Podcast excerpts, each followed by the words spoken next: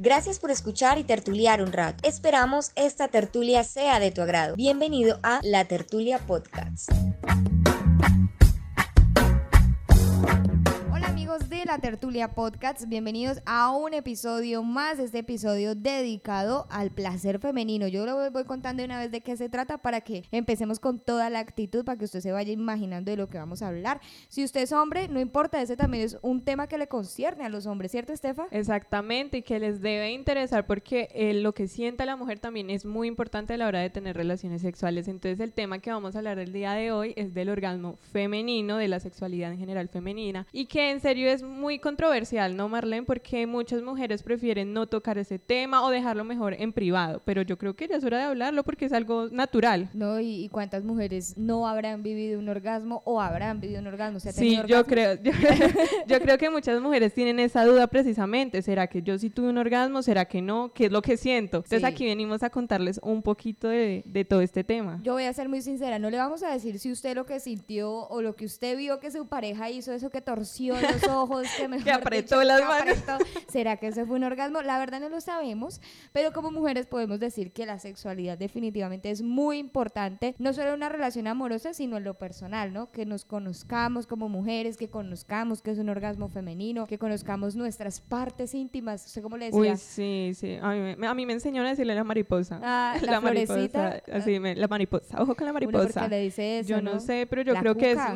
yo, creo, yo creo que es muy importante darles el nombre que en realidad tienen, ¿no? Vagina, pene y, ya. Así se, como, como aparatos reproductores. Si usted quiere ponerle un sobrenombre, tampoco está mal, quiérala, ámela. Yo, la verdad... La conchita.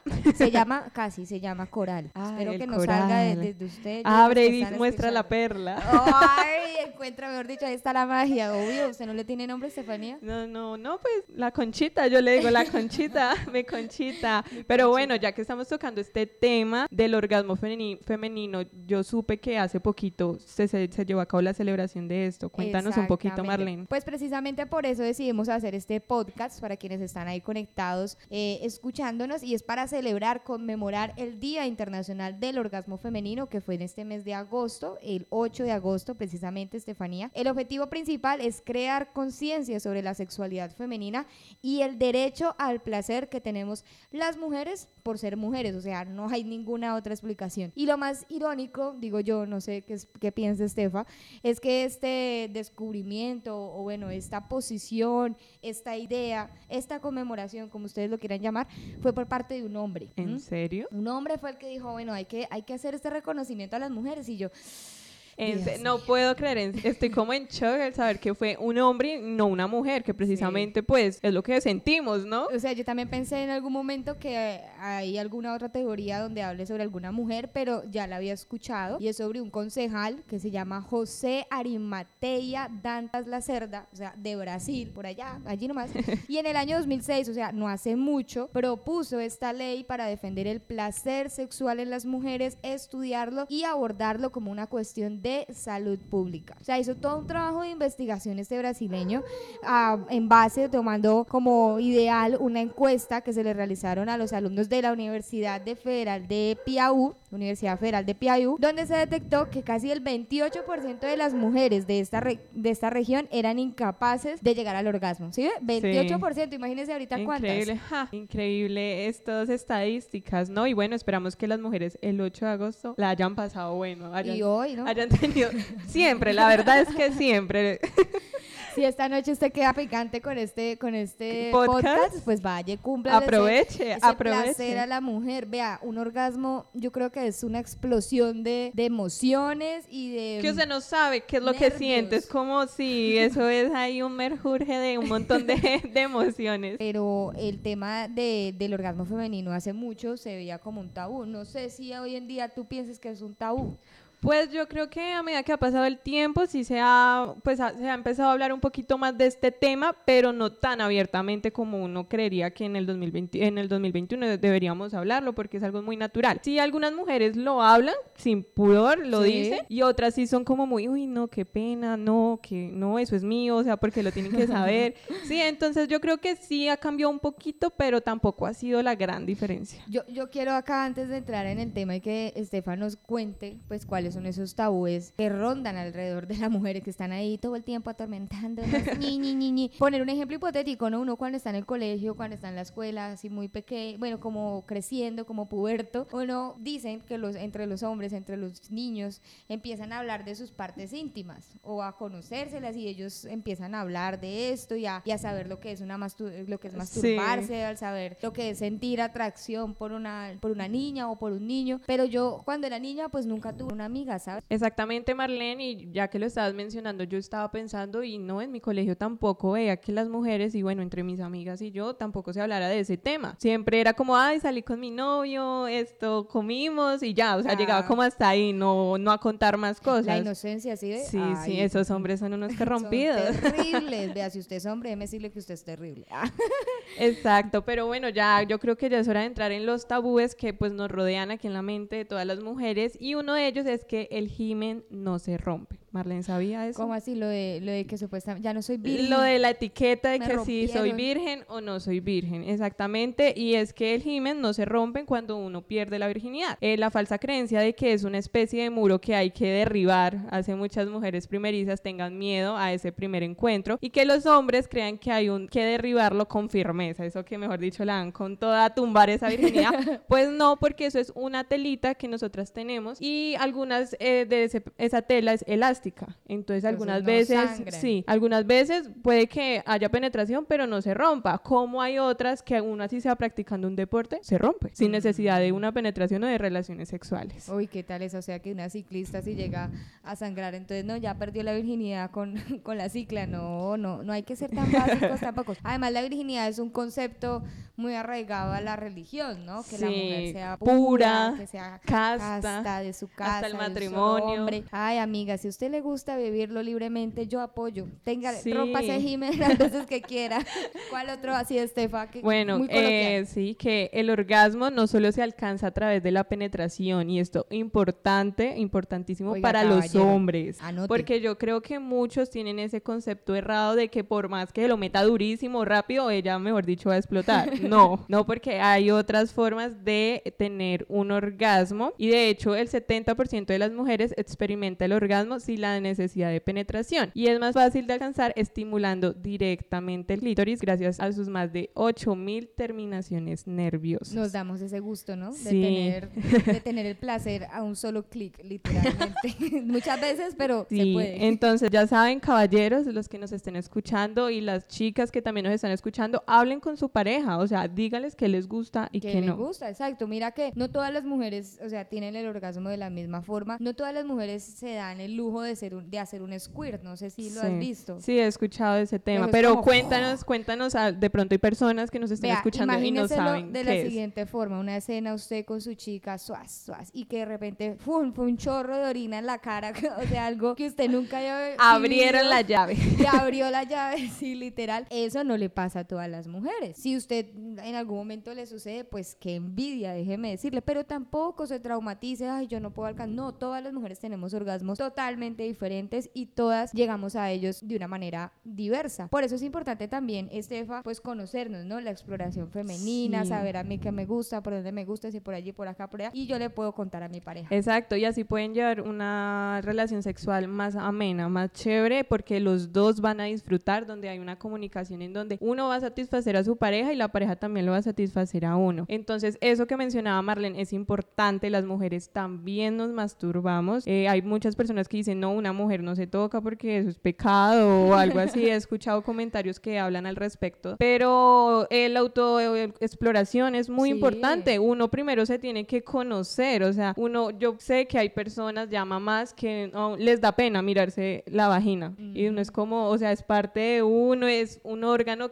que le produce placer. Y como uno no va a saber, o sea, así se va a ver cómo es. Vea, irónicamente también es un órgano que puede dar vida, porque el, el aparato reproductivo los dos de la mujer y Exactamente. del hombre están para eso. Más allá de dar placer, están para dar vida. Entonces hay que enseñar todos estos puntos de vista. Y si usted se conoce, si usted hace esta exploración de su cuerpo, también le va a servir mucho para su mente, ¿no? Y es un consejo también como de mujer a mujer y de hombre también, porque un hombre que no esté seguro de sí mismo, que no se vea al espejo y diga, uy, este es mucho macho, ah, pecho peludo, pues va a tener esos remordimientos, va a tener esa inseguridad y a la hora de usted tener una relación realmente placentera, hasta la mente entra en juego, porque si usted se desconcentra, Sí, Ay, sí, ay, si usted está pensando en otra cosa, bailas, ahí Se quedó todo, sí. Y he escuchado eh, de muchos hombres que dicen que para no venirse piensan en otras cosas.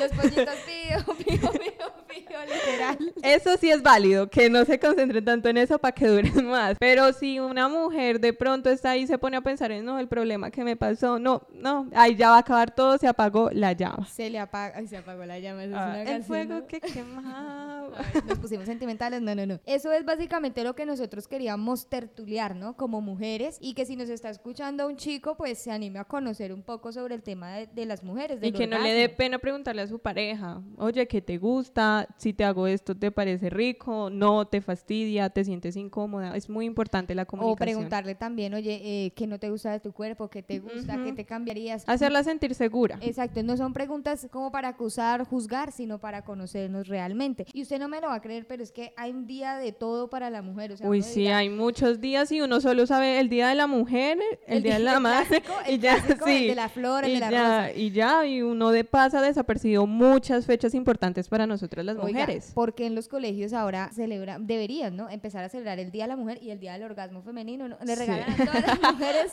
así como cuando le regalan toallas higiénicas, entonces, Sí. no sé, condones femeninos.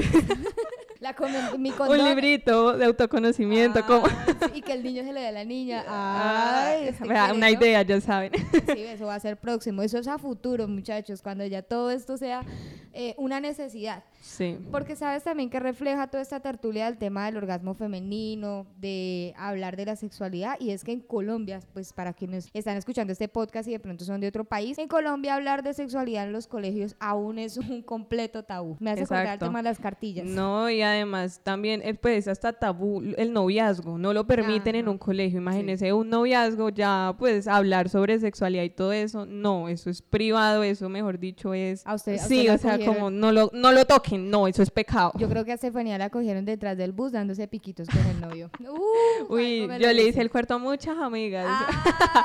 Ahí para que la profesora no los viera, pero sí, en mi colegio era muy estricto con ese tema de los también. noviazgos. En el mío también, y muy poco se hablaba sobre la sexualidad. Y cuando nos iban a hablar de temas como, el, por ejemplo, la menstruación, nos hacían ir solo a las mujeres al, al teatro. Y entonces todos los hombres en la parte de afuera, como, uy, ¿qué estarán hablando? O sea, como si fuera un secreto. Y no, hermano, todas las mujeres no Todas las mujeres menstruamos. Sí, ya, todas. ya, dijimos el secreto. Y vea, Pero, pero bueno, Marlene, yo ya para ir finalizando este podcast, me gustaría que les comentáramos a todos cuáles son esas fechas. Eso Porque hablamos de las fechas, pero dirán, bueno, que hablaron, cambiaron el tema, pero no me dijeron qué Oiga, fechas sí. podemos celebrarles a las mujeres. Entonces, Marlene nos va a contar un estos poco. podcasts iban a fracasar si seguimos divagando.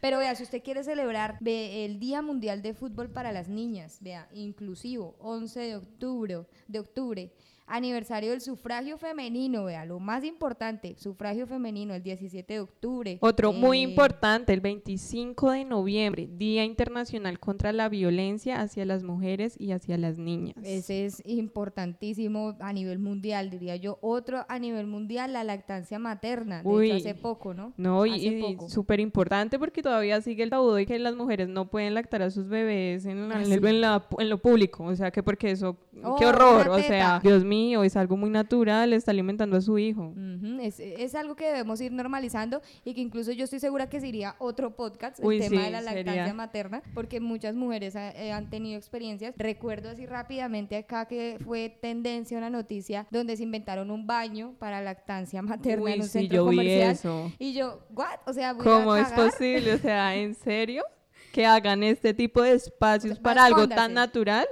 Fue como un vaya escóndase. Dio mucho de qué hablar. Fue trilla para muchas mujeres, ofensa también. Y por supuesto, un mensaje mal pensado, ¿no? Mal pensado. Si usted lo que quería era brindarle intimidad y seguridad, no sé, debió haber hecho unos puff Súper Sí, cómodos. cómodos, exactamente, porque eso debe ser muy incómodo. Sí, Uno hay en una sillita y en un, ahí en un un espacio rincón, Y chiquitico. tras de todo taparle la cara al niño. No, no, no, no. Bueno, el clásico, Día Internacional de la Mujer, 8 de marzo. El Día Internacional de Acción por la Salud de las Mujeres, el 28 de mayo. El 29 de noviembre, Día Internacional de Lucha contra la Mutilación Genital Femenina, un Mm. tema que también sería muy bueno tocarlo en otro podcast porque eso es cultural en diferentes países de nuestro Sí. aquí de nuestro mundo, entonces sería muy chévere tocarlo. El 15 de septiembre, el grito de independencia de las trabajadoras sexuales independientes. Eso también da de qué hablar a aquella mujer que decide vivir. Mejor dicho, yo creo que este podcast nos hizo tener muchas ideas de próximos podcasts que yo creo que a ustedes les va a encantar porque nosotros contamos, informamos y también divagamos un poco. Sí, sí, también tertuliamos, no se lo podemos negar. Eso pasa cuando uno eh, se pone a hablar tanta chachara con los amigos. Y agradecerles a ustedes una vez más por estar conectados con nosotras en este podcast. Esperamos que nos sigan en nuestras redes sociales, arroba la tertulia. guion bajo radio y también en Facebook como La Tertulia Radio. Nosotras estamos súper pendientes ahí publicando mucho contenido y ya saben que pronto sacaremos otro podcast posiblemente hablando de estos temas que mencionamos. Chao, chao.